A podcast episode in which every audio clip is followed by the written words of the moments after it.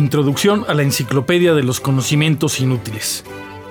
Presentada por el simultáneamente querido y odiado Don José Cadalso.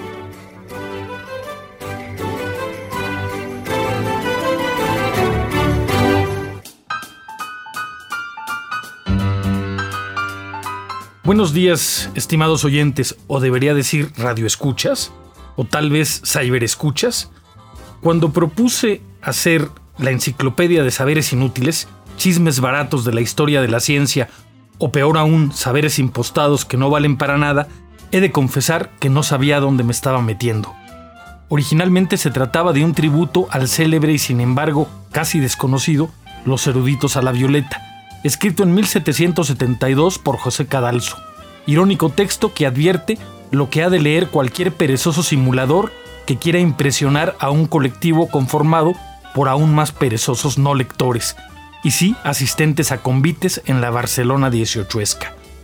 Pues en menuda empresa me metí, porque estamos rodeados de saberes inútiles, de simuladores que, perfumados como los eruditos, rociados con agua de violeta de los que habla Cadalso, impostan la voz mientras sueltan una perorata de frases inconexas que primero buscan en, en diccionarios ad hoc y luego expelen a la mayor velocidad posible, no sin un dejo de profundidad o en su defecto de críptico mensaje que solo está disponible para unos cuantos iniciados.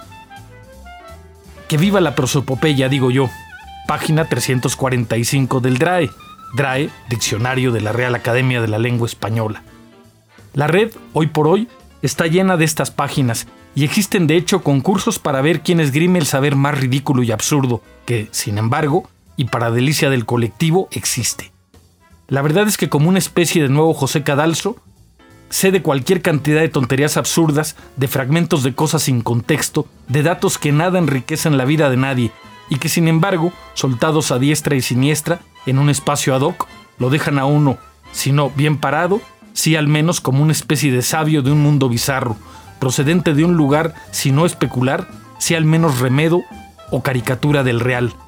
Hay quienes, sin embargo, no se dan cuenta de ello y muy impostados ponen gestos de evidente interés y fascinación, todo por no ser considerados ineptos o tontos. Así que ante tal estrategia, tan penoso numerito encuentra no solo público, sino verdaderos cómplices que sin saberlo se convierten en patiños de tan patética representación. Que si Winnie Cooper es hoy por hoy una rubicunda cuarentañera, sino además autora de una teoría moderna sobre el magnetismo, ¿se conocerá acaso como la teoría de Winnie Cooper? que si Paul Pfeiffer no es verdaderamente Marilyn Manson.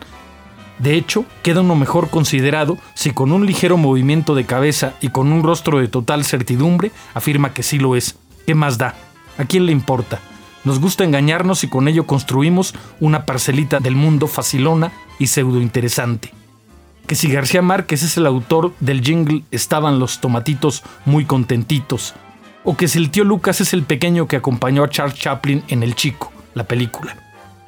Lo más perverso de todo es que ante la pregunta sobre la verosimilitud de estas tonterías, en lo más profundo de nuestro corazón clase mediero, una voz, vocera del verdadero yo, afirma, no lo sé, pero me gustaría pensar que así es.